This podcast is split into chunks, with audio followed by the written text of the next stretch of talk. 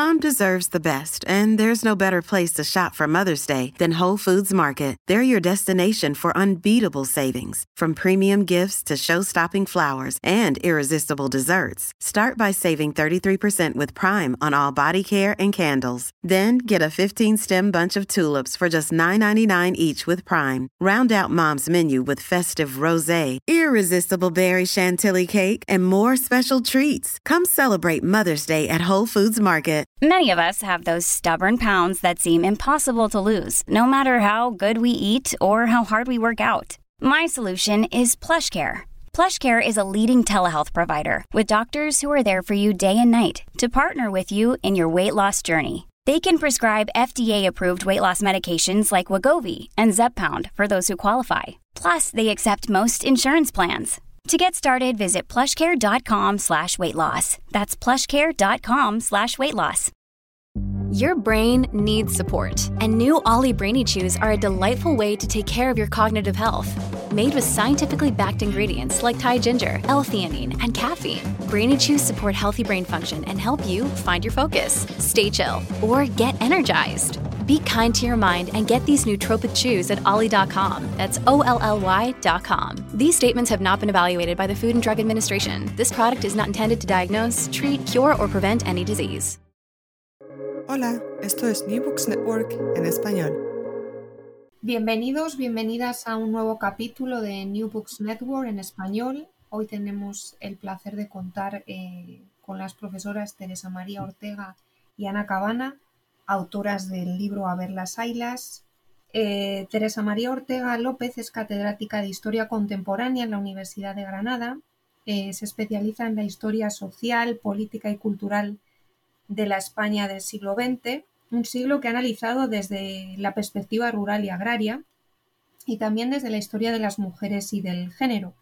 Entre sus obras destacan Feminismos y antifeminismos, Culturas, políticas e identidades de género en la España del siglo XX, de 2011, Jornaleras, campesinas y agricultoras, La historia agraria desde una perspectiva de género, de 2015, y Estudios sobre la historia de las mujeres y del género de 2019. Por otro lado, la profesora Ana Cabana es profesora titular de Historia Contemporánea de la Universidad de Santiago de Compostela, miembro del grupo de investigación Istagra de la misma universidad y su área de interés es la historia rural del siglo XX. Sus líneas de investigación prioritarias son las actitudes sociales y la conflictividad durante el franquismo y la transición a la democracia y entre sus publicaciones más recientes destacan eh, algunas colaboraciones en monografías como La transición desde otra perspectiva, Democratización y mundo rural de 2019, De la chabola al barrio social, Arquitecturas, políticas de vivienda y actitudes sociales en Europa del Sur,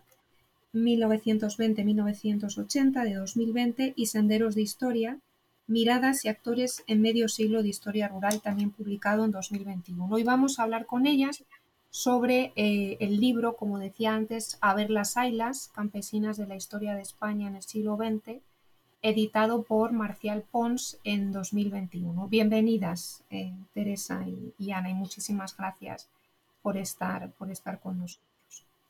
Eh, en primer lugar, me gustaría eh, presentar el libro comenzando con una cita que me parece muy significativa de la página 9, cuando señaláis que hoy en día pocas son las investigaciones que desde la historia han destacado el papel de las campesinas, su trabajo y su contribución a la economía agraria. ¿Qué aporta este libro en ese vacío dentro de la literatura?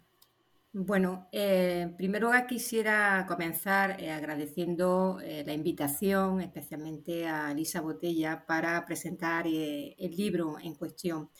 Y atendiendo a la pregunta, em, yo pienso que, el libro aporta novedad y aporta también una nueva mirada al mundo rural y agrario.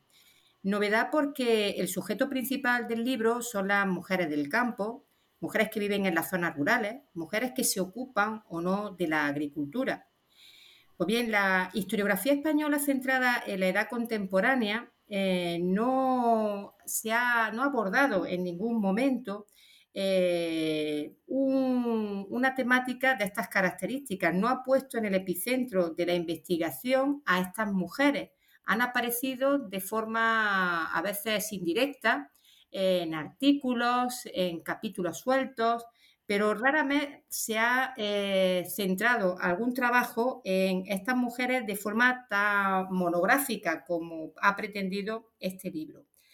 Yo creo que esto es muy importante ponerlo de manifiesto, llamar la atención sobre este hecho, máxime cuando en España eh, hemos sido rurales y agrarios prácticamente hasta bien entrado el siglo XX, hasta los años 70 del pasado siglo XX. Y, e insisto, no hemos encontrado ninguna monografía que la historiografía española haya mostrado a las mujeres del mundo rural en sus distintas variantes como eh, el eje central de la investigación que se haya llevado a cabo.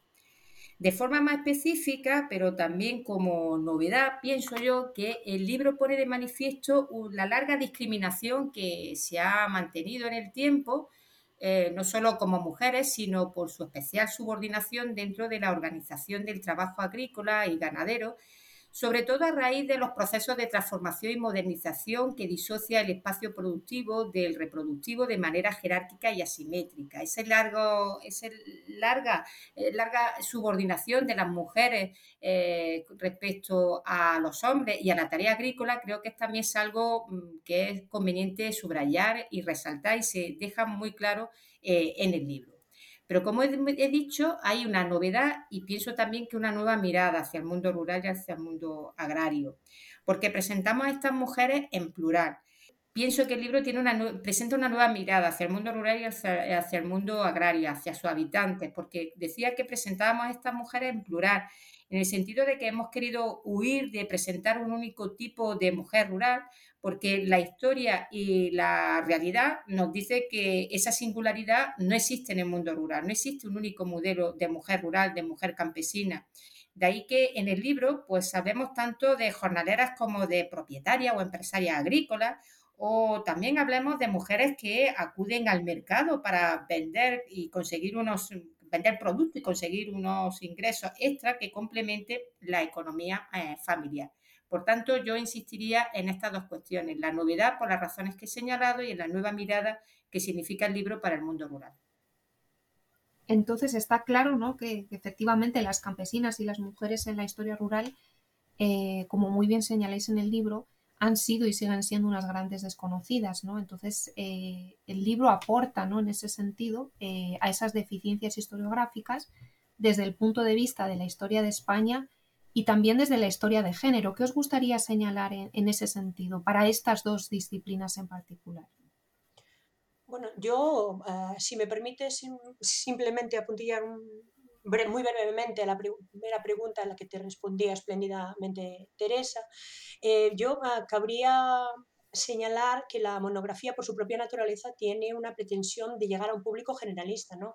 a un público que sea amante de la historia, pero no necesariamente especialista en ella, ¿no? como sería el caso de artículos publicados en revistas académicas. ¿no? Mm, es un interés por la difusión que en nada, esperamos, ¿no? Eh, choca con la seriedad y la profundidad de la, de la, investigación. Yo creo que en ese sentido la editorial Marcial Pons es, es garante de ello. ¿no? Hablaba Teresa de nuevas miradas y muy claramente de nuevos sujetos y para ello mm, yo llamaría la atención mm, que hemos llegado ahí a través de una multiplicidad y variedad de fuentes y de enfoques. ¿no? Eh, por nuestro, en nuestro libro se han usado fuentes documentales como la estadística, censos de población, censos de mujeres campesinas, hemos utilizado la legislación, la prensa, tanto generalista como especializada agraria, ¿no? hemos utilizado documentación sindical, un largo etcétera de documentación escrita a la que unimos la historia oral, ¿no? una metodología que se ha empleado para llegar a la memoria de estas protagonistas. Y hablaba de variedad también de enfoques. En este libro hay un enfoque macro, evidente, ¿no? que atañe a la realidad española, eh, desciende en algunos casos a la realidad eh, provincial, y un enfoque micro, ¿no? que baja a lo infraprovincial y llega a lo local, claramente. ¿no? Por eso, en este sentido, creo que en este libro hemos alejado, acercado la, lupa, la lente de análisis, según la ocasión y la temática lo, recurría, y eso nos ha dado, pues, digamos así, em, una profundidad en la mirada que creo que en el libro se, nota sobre estas mujeres del campo. Y yo quisiera incidir también en la visión multidisciplinar que el libro pretende acercar al, lector o a la lectora. ¿no? En este sentido, se acerca, ¿no? Pues no podía ser de otra manera siendo ambas historiadoras, a un análisis histórico. Es lo prioritario, sin duda, ¿no? pero hemos tenido muy en cuenta ambas a la hora de escribir los bagajes, tanto teóricos como metodológicos, que aportan disciplinas como la sociología rural, por ejemplo, o la antropología social, que pueden también marcar esa, esa novedad. Y una novedad que también yo mm, citaría específicamente en nuestras coordenadas temporales. Pese a lo que pueda parecer, el siglo XX es uno de los siglos donde menos la historiografía ha mirado a las mujeres del campo. Y no deja de ser o parecer por lo menos contradictorio, ¿no? Porque ciertamente en el antiguo régimen, en el medievo, los historiadores e historiadoras cuentan con menos eh, fuentes y con más dificultad de análisis, pero eso no ha llevado a que el siglo XX sea un siglo colmatado de estudios para estas mujeres. Y en ese sentido, nuestro estudio que abarca la totalidad del siglo XX, porque hay capítulos como el dedicado al discurso nacional agrarista, y a la movilización política conservadora de la mujer rural española, que tiene como fecha partero la de 1880, y el libro cierra con un capítulo que atiende a procesos de feminización de los oficios rurales en la primera década del siglo XXI. Por tanto, utilizamos un espectro temporal, temporal muy, muy amplio.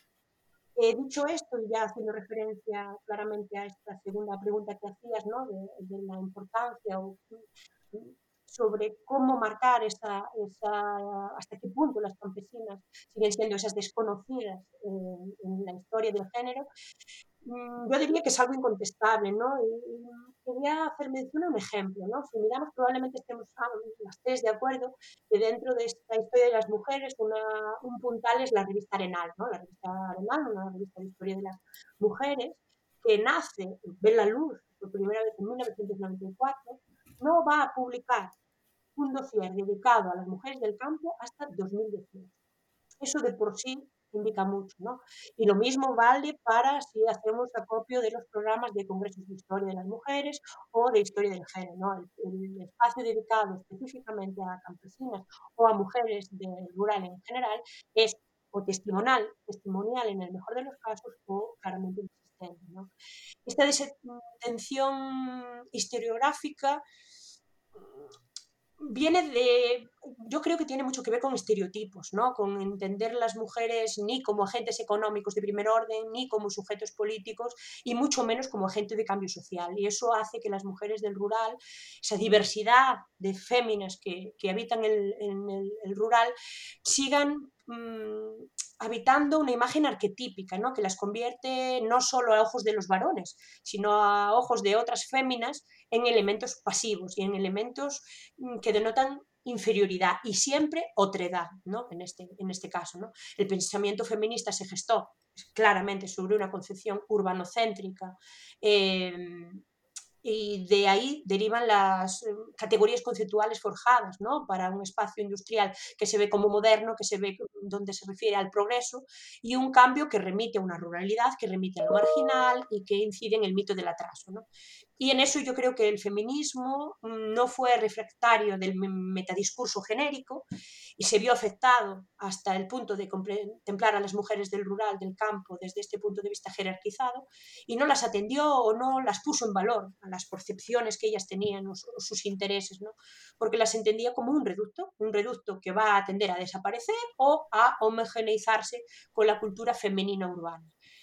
El feminismo, por tanto, denunció claramente y combatió la jerarquía de los géneros, pero asumió mayoritariamente esa visión dicotómica entre ciudad y campo, que hizo que las mujeres rurales quedaran fuera de su enfoque.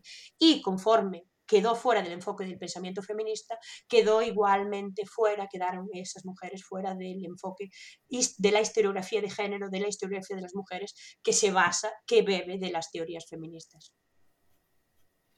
Muchas gracias, Ana. Em, no sé si Teresa quiere añadir algo en este sentido. Bueno, yo creo que hemos profundizado quizás bastante en esas lagunas, pero no sé si Teresa quiere eh, matizar alguno de estos aspectos. Quizás para no centrarnos demasiado en esta pregunta, eh, sí quisiera decir algo, pero ya mm, lo voy a dejar para la última pregunta, para cómo ha impactado, qué enseñanza desde el mundo rural se puede extraer para el feminismo actual.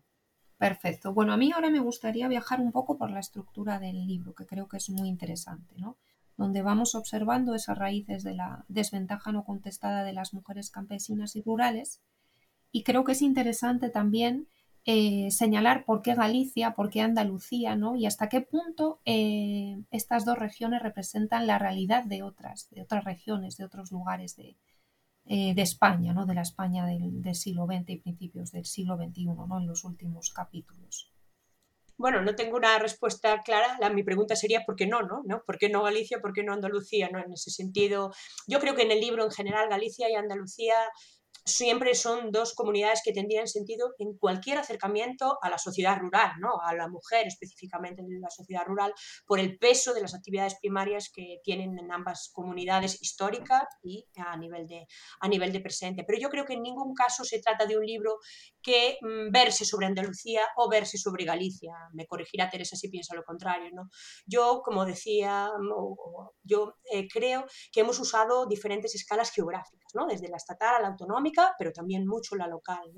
Y nosotros creo que con Galicia y con Andalucía hemos en todo caso tratado de referenciar geográficamente casos de estudio, es decir, dar un contexto territorial en el que responder a cuestiones históricas que nos planteamos, que nos parecen básicas y que pensamos que son útiles para posibilitar futuros estudios comparativos que pueden surgir en otros espacios agrícolas, en otros espacios rurales de España o de otras coordenadas geográficas, ¿no? de otras comunidades autónomas o más allá. Eh, yo creo que se trata más de eso que de decir que es un libro en el que Galicia tiene un peso y Andalucía tiene un peso. No es eh, negable, pero que se pretende otra cosa, ¿no? que se pretende que, ah, que realidades como son eh, la diversidad de las mujeres rurales, esas jornaleras, artesanas, migrantes, pequeñas propietarias, todas ellas tienen reflejo en otros territorios. ¿no? Y actividades que estudiamos como la artesanía, el cuidado del ganado, el trabajo jornal, igualmente tienen ese reflejo en nuestro territorio. Podemos cambiar barro por esparto, podemos cambiar una migración campo-ciudad de Andalucía a Barcelona por otra, ¿no? podemos cambiar coordenadas geográficas, pero en todo caso yo creo, y así lo considero y así lo pensamos en el libro, se trata más de ya digo, mm, dar escala geográfica a preguntas genéricas de interés en la totalidad de regiones que, competen a España. Regiones, tanto como comunidades autónomas, como regiones eh, agrícolas diversas. Bien, yo la verdad que la, pregunta eh, podría tener una respuesta muy fácil. ¿Por qué Galicia? ¿Por qué Andalucía? Pues lo más fácil sería decir porque Ana es de Galicia y Teresa es de Andalucía. Ana es gallega y Teresa es andaluza. Y entonces, pues ya la respuesta sería, estaría dada, ¿no? Pero además de lo que ha dicho Ana, y lo ha dicho muy bien, y que eso es el objeto que queda reflejado en la propia introducción del libro, yo destacaría también otra circunstancia que nos ha, llevado a hablar de Galicia y de Andalucía, más allá de la procedencia de cada una. Y es que las dos, tanto Ana Cabana como yo, pertenecemos a grupos de investigación potentes desde que comenzamos en el ámbito de la investigación histórica nos incluimos en grupos de investigación potentes donde lo rural y lo agrario ha formado parte del corazón de uno y otro, es el motor, ¿no? Lo que es el, análisis de la historia agraria, de la historia rural, es el motor tanto de Instagra, en el que está el grupo de investigación, en el que está inscrita eh, Ana Cabana y el grupo en el que yo pertenezco, que ahora se denomina Memoria de Andalucía, pero donde la parte de la historia agraria, la historia ambiental, pues tiene un enorme, un enorme peso.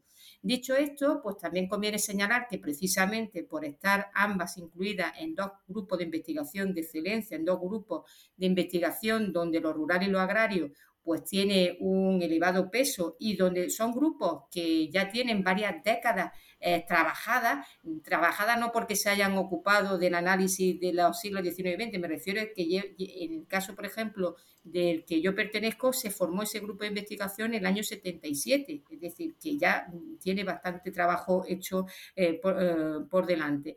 ¿Y qué ha supuesto? Pues que han, todos los procesos de transformación, de cambio acontecido en la contemporaneidad en el mundo rural están muy bien analizados, tanto en Andalucía y, como digo, también en Galicia. Por tanto, conocemos muy bien todos esos procesos de transformación cómo esos procesos de transformación han afectado a la población y conocemos muy bien qué ha significado la implantación de determinados regímenes políticos en la edad contemporánea.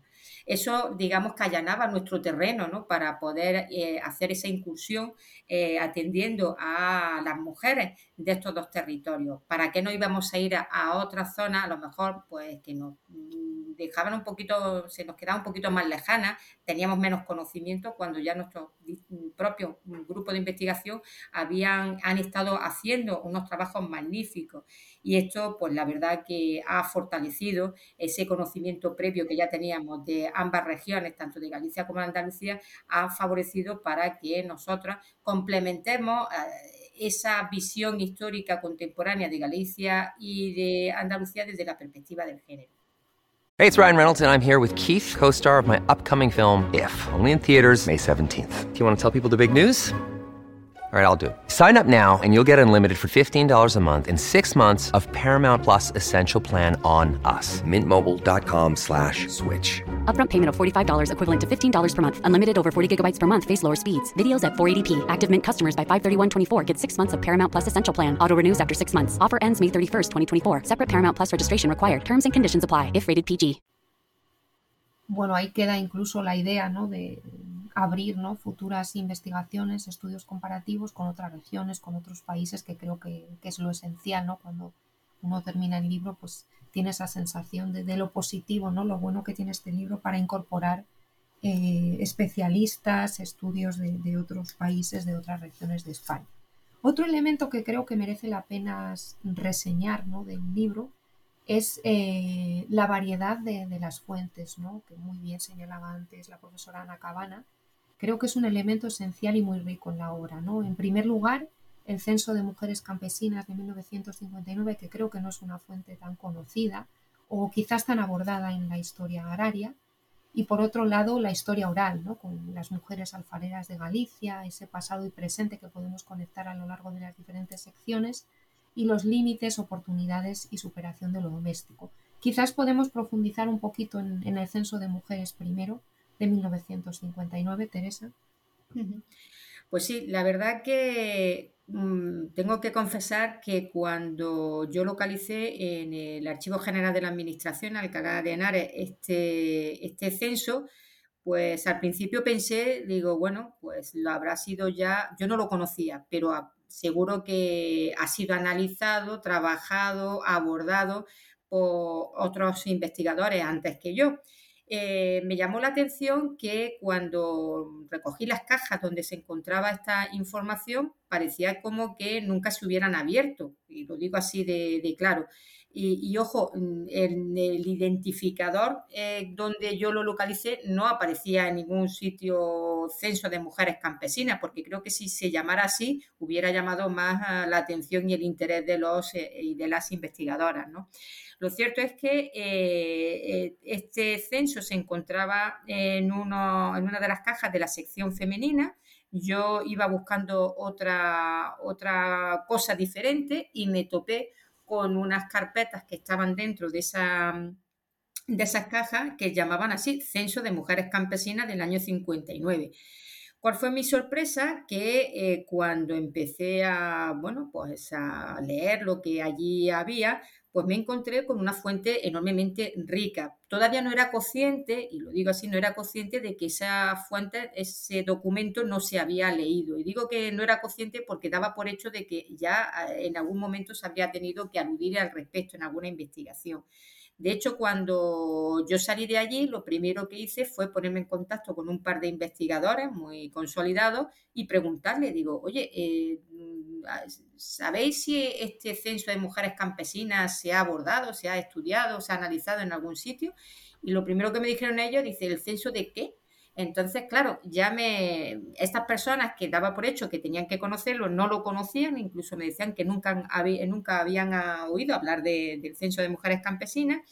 Y claro, ya era una sorpresa para mí. Más sorpresa, como digo, cuando yo leyéndolo allí en el Archivo General de Administración, esa documentación, pues comprobaba que esa documentación pues, era enormemente rica. Y era enormemente rica porque daba detalles ya no solamente de todas las provincias españolas, sino también de todas las localidades e incluso pedanías, incluso municipios que ya hoy no existen, que han desaparecido. ¿no? En Granada me encontraba yo con pueblos que se han incorporado, pedanías que ya se han incorporado a otros municipios y, que, no, no, existen ya ¿no? como entidad tal cual. ¿no? Entonces, la verdad que era una información exhaustiva, riquísima. Eh, era una información que, además del detalle local, de provincial, también nos daba información sobre eh, eh, cómo se organizaban estas mujeres. Es decir, hablaban de mujeres jornaleras, de mujeres propietarias y de mujeres ayudantes lo cual nos ponía de manifiesto también pues esa pluralidad ¿no? que mostraban las mujeres del mundo, del mundo rural.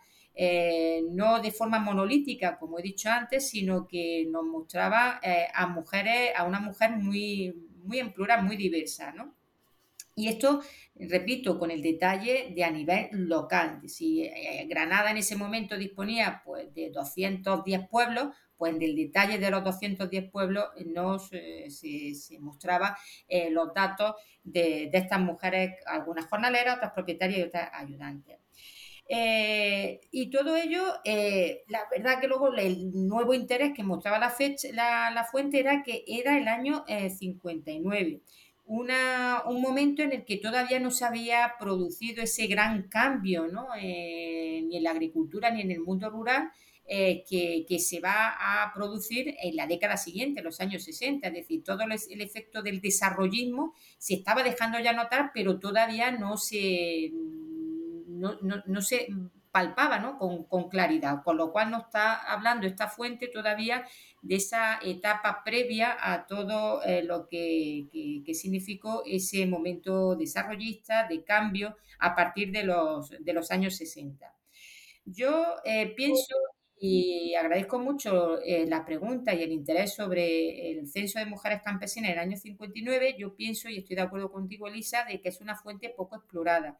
Y ojalá eh, desde el terreno de la historia como desde el terreno de la historia económica se pudiera hacer un análisis mucho más profundo del propio censo, hacer unos mapas, eh, que siempre ha sido mi, objetivo, hacer unos mapas visuales del alcance de esta, de esta fuente porque creo que merece la pena.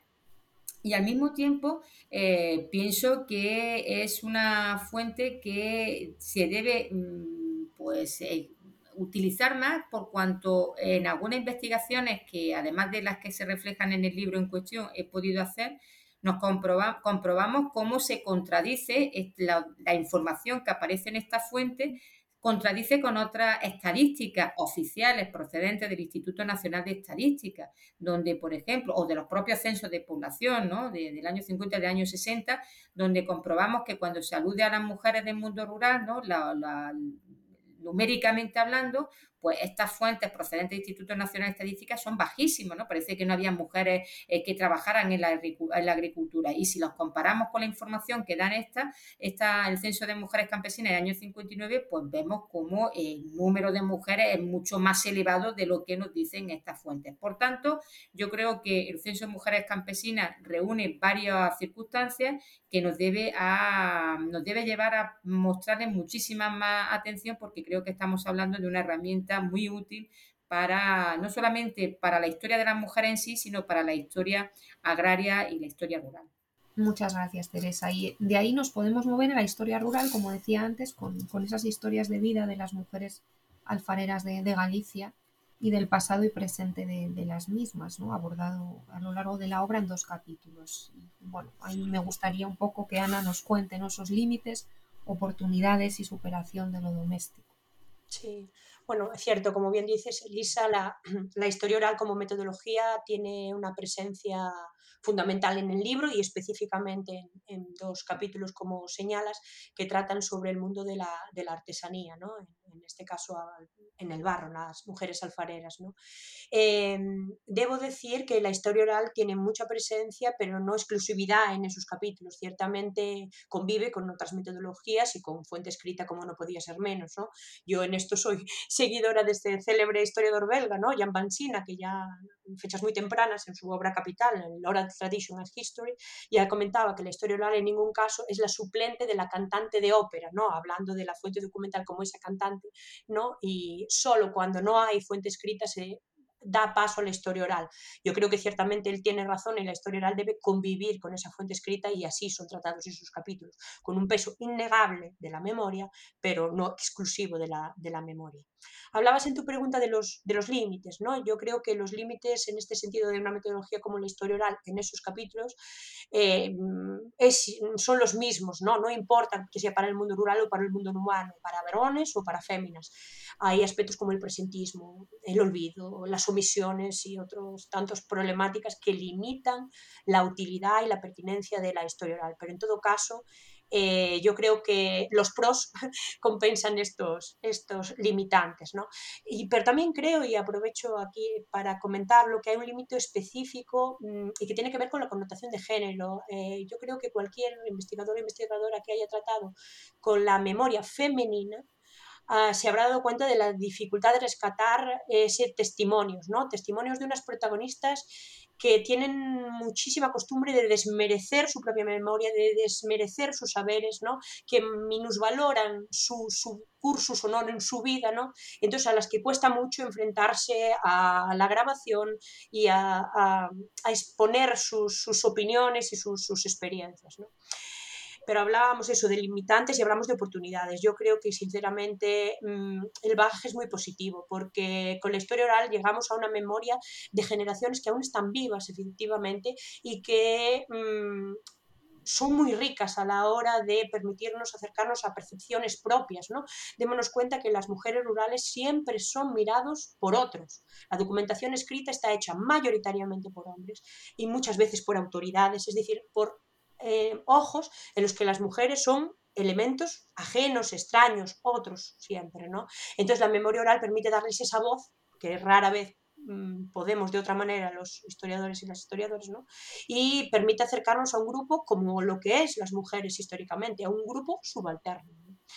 Y en estos capítulos a mí me interesa resaltar que no solo nos acercamos a las, mejor, a las memorias de mujeres, que ellas mismas nos han dado sus testimonios, sino que hemos, nos hemos acercado a lo que historiográficamente se conoce como las memorias adquiridas, es decir, nos hemos acercado a las memorias de mujeres que en su propia memoria ligaban las memorias de generaciones que ya no estaban vivas, es decir, hombres y mujeres que hablaban de mujeres ya desaparecidas, sus madres, sus abuelas, ¿no? Recordaban las percepciones que de ellas tenían, esas tías que vivían en sus casas solteras, esas abuelas que ayudaron a criarlas, ¿no? Entonces mm, nos transmite también esa idea de memoria más larga, ¿no? Es un tejido como una ariadna que, que va hilando memoria y nos lleva generaciones hasta generaciones, generaciones pasadas, ¿no? A través de sus sucesores.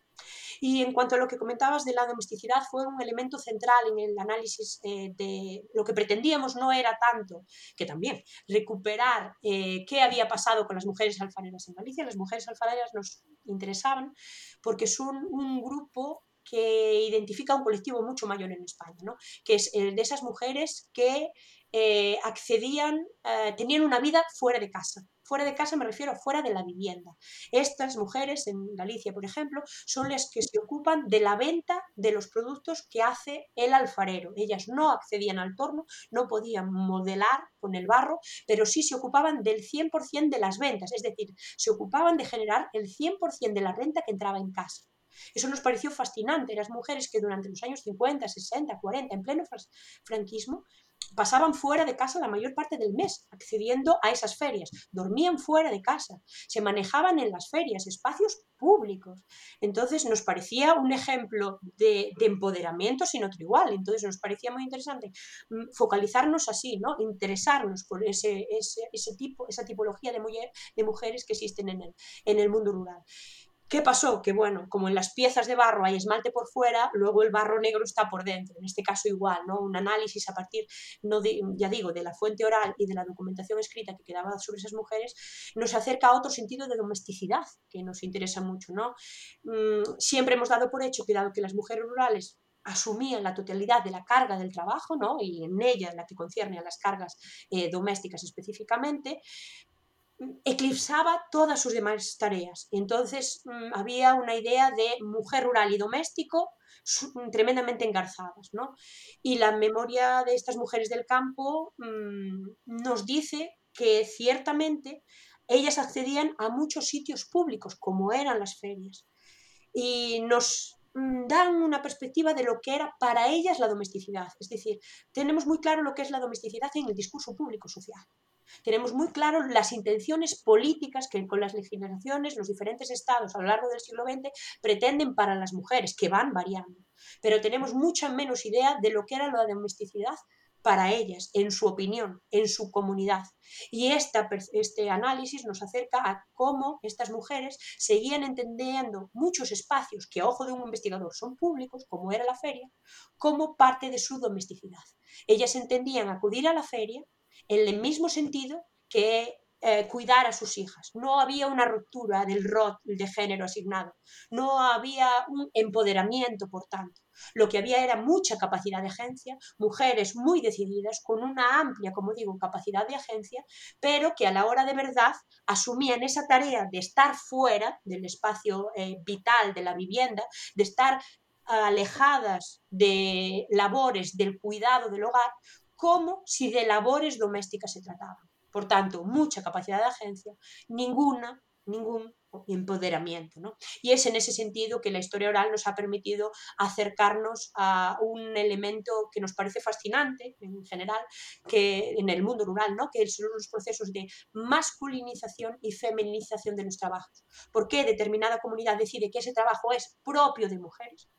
¿Por qué decide cambiarlo cuando pasa el tiempo? ¿O porque otra comunidad es capaz de percibir lo, mm, completamente diferente? Porque ese trabajo que en un sitio A es llevado a cabo por mujeres, en un sitio, en una sociedad rural B, lo hacen los hombres. ¿Y cuál es el discurso que hay detrás de estas, de estas opciones? Y en ese sentido la historia oral ha sido decisiva para acercarnos a, esa, a esa intrahistoria, a esa memoria que nos, que nos acerca a, eso, a procesos fundamentales como son eso, la capacidad de agencia, el empoderamiento o los procesos, como digo, de masculinización y feminización de tareas agrarias. Muchas gracias, Ana. La verdad es que es realmente interesante. Em, vamos a pasar un poco al cierre de la entrevista, tratando de utilizar la historia para comprender el presente, ¿no? que es lo bueno que, que, tiene la historia, la historia agraria, la historia económica, ¿no? esa capacidad eh, de emplearla ¿no? para comprender las realidades, los problemas de, la actualidad, en este caso en, el mundo rural. ¿no? Y en ese sentido me gustaría plantearos eh, cuáles son las lecciones de, las mujeres rurales al feminismo del, presente. ¿no? Bien, eh, yo creo que mm, el libro debe hacer reflexionar al feminismo actual y especialmente al feminismo urbano sobre todo eh, teniendo en cuenta el libro que se convirtió en un éxito hace un par de años, el de María Sánchez, Tierra de Mujeres, una mirada íntima y familiar al mundo rural.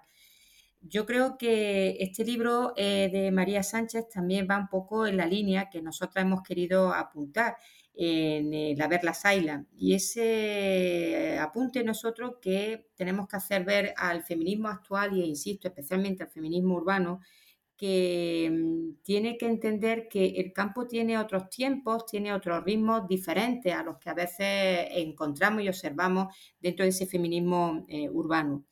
Porque el feminismo urbano no puede exigir una forma y una velocidad determinada, una velocidad concreta al feminismo rural, porque existe un feminismo rural, obviamente, y si trata de aplicar esas lógicas que anteriormente se han dicho, esos parámetros urbanocéntricos, se trata de aplicar ese feminismo rural, eh, siempre vamos a tener el mismo resultado y el mismo resultado no va a ser otro que una postal plana, bucólica muchas veces, que no termina de romperse sobre las mujeres rurales y las mujeres del campo una postal en la que parece que la emancipación de las mujeres solamente puede lograrse en la ciudad.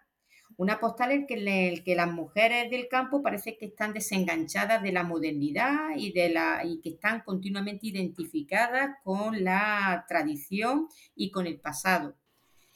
Una postal en la que parece que las mujeres siempre están vestidas de negro y que se escabullen por las calles laberínticas de sus pueblos o miran detrás de las ventanas cerradas, censurando pues todo aquello que se atreve a desafiar a la tradición. Y aquí podemos poner de manifiesto pues, los medios de comunicación, cómo funcionan al respecto, que siguen ofreciéndonos esos clichés en torno a las mujeres.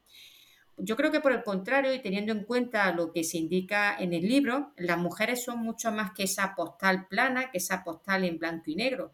Y en este sentido me gustaría señalar que aunque ya se ha comentado, pero por insistir un poquito más, eh, yo creo que tenemos que tener en cuenta, y, si, esto es algo, una virtud que tiene, pienso yo, el libro, y es que las, mujeres las mujeres del mundo rural para nada son unas mujeres pasivas, no son convidados de piedra, sino que son unos sujetos activos, y yo diría que hasta muy activos, porque en muchas ocasiones han constituido colectivos estratégicos, agentes de cambio, convertidos en ocasiones como en sujetos subversivos que han sido capaces de alterar, modificar, incluso en romper con la sociedad rural tradicional.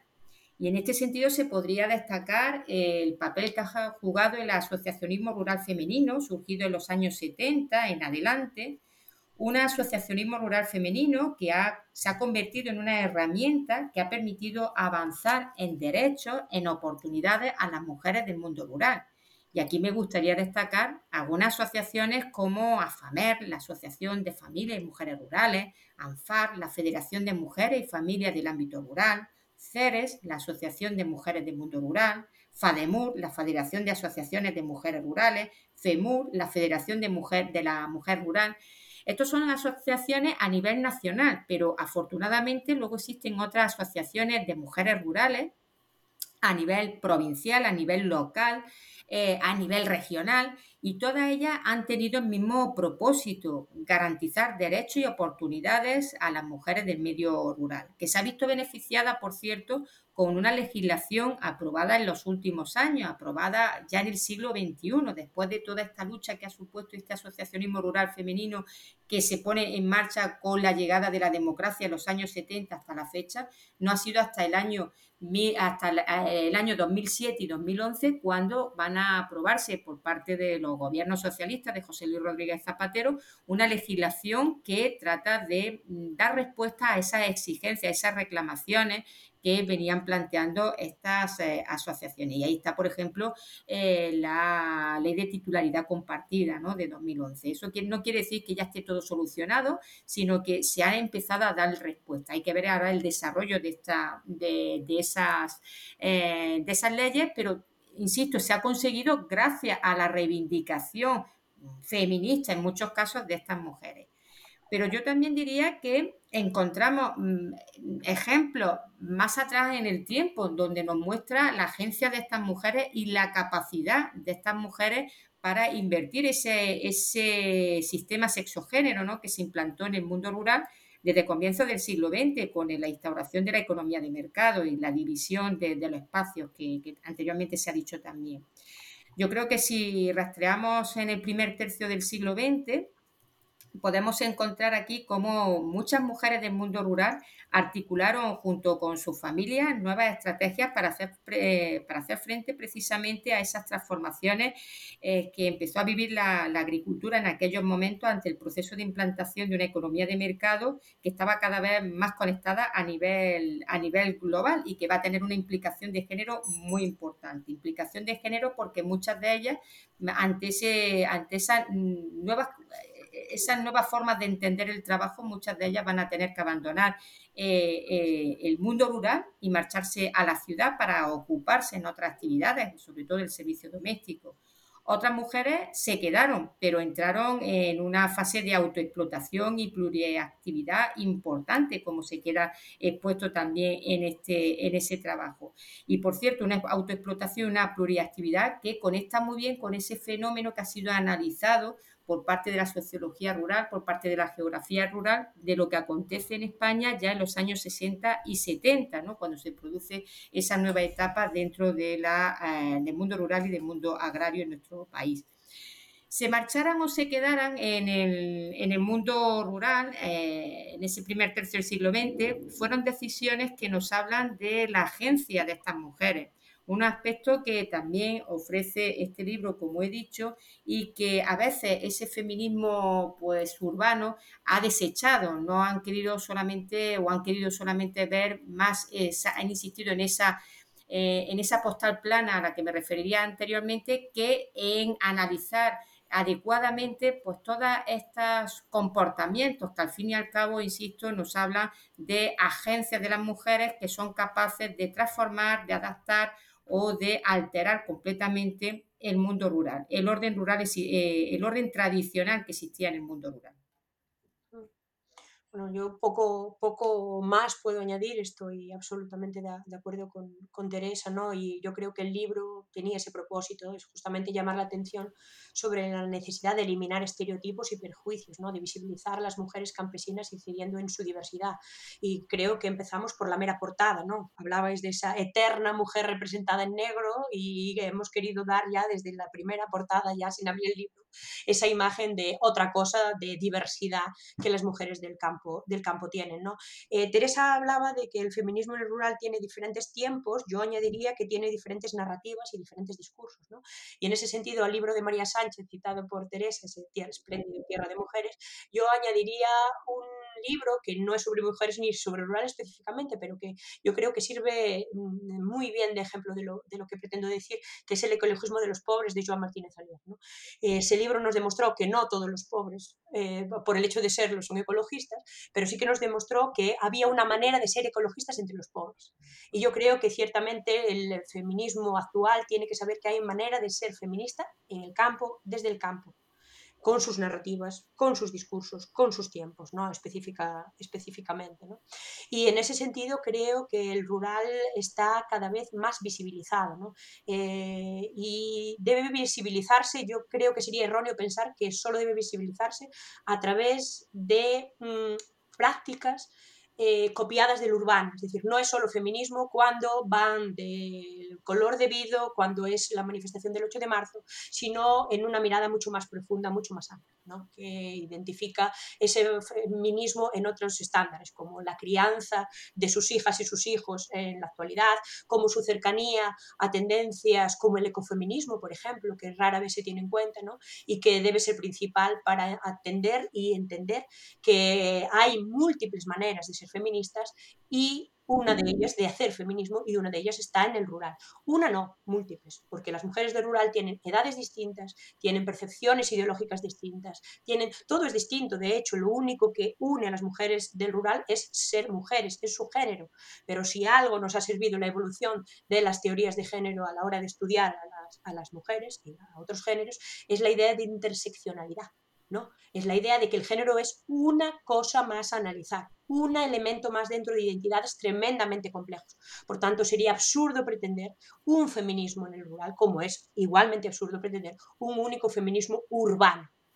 El urbano y el rural marcan espacios, marcan territorios, marcan culturas, pero en modo alguno marcan unidad en nada referente eh, eh, al feminismo, que es eh, una ideología que parte de cuerpos muy, muy diversos en clases sociales, como decía, en ideologías, en edades, en perspectivas múltiples, eh, múltiples perspectivas culturales. Por tanto, esa idea de ampliar y diversidad, eh, su diversidad, ese, ese ánimo por poner una S mayúscula cuando hablamos de feminismos, es el que yo entiendo que las mujeres, eh, el feminismo actual debiera tener muy presente a la hora de mirar el campo. Muchísimas gracias. Yo creo que hay razones más que suficientes para, aproximarse al libro y además para entender, gracias a vuestra intervención, la, gran contribución que hace el libro a la historia agraria, a la historia de España y a la historia de género. Entonces, eh, agradeceros enormemente vuestro tiempo, vuestra intervención. Eh, no sé si queréis añadir algo más. Yo por mi parte agradecerte muchísimo, seguro que en nombre de Teresa también esta, esta iniciativa, ¿no? que pese a que estamos fuera de nuestro elemento, ¿no? normalmente las historiadoras nos movemos más en el término de lo escrito o si es oral en términos de conferencia o charla en la que puedes ver caras, ¿no? pero bueno, enfrentarnos a una novedad tecnológica que esperamos que ayude a la gente a, bueno, a tener cierto interés por el libro que, del que somos autoras nos ha sido un privilegio y como tal te lo agradecemos mucho. Pues me sumo yo, como ya decía al principio, agradecerte también, Elisa, eh, esta oportunidad.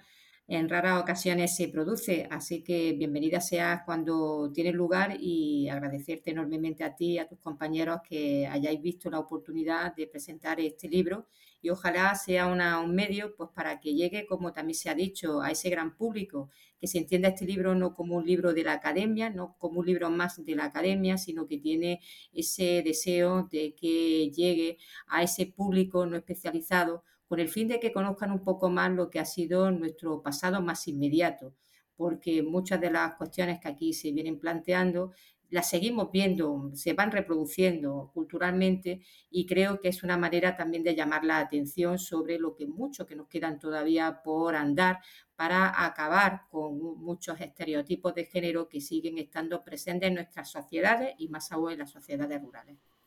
Muchísimas gracias, reitero mi agradecimiento y esperamos eh, continuar conversando eh, con otros autores en el próximo capítulo.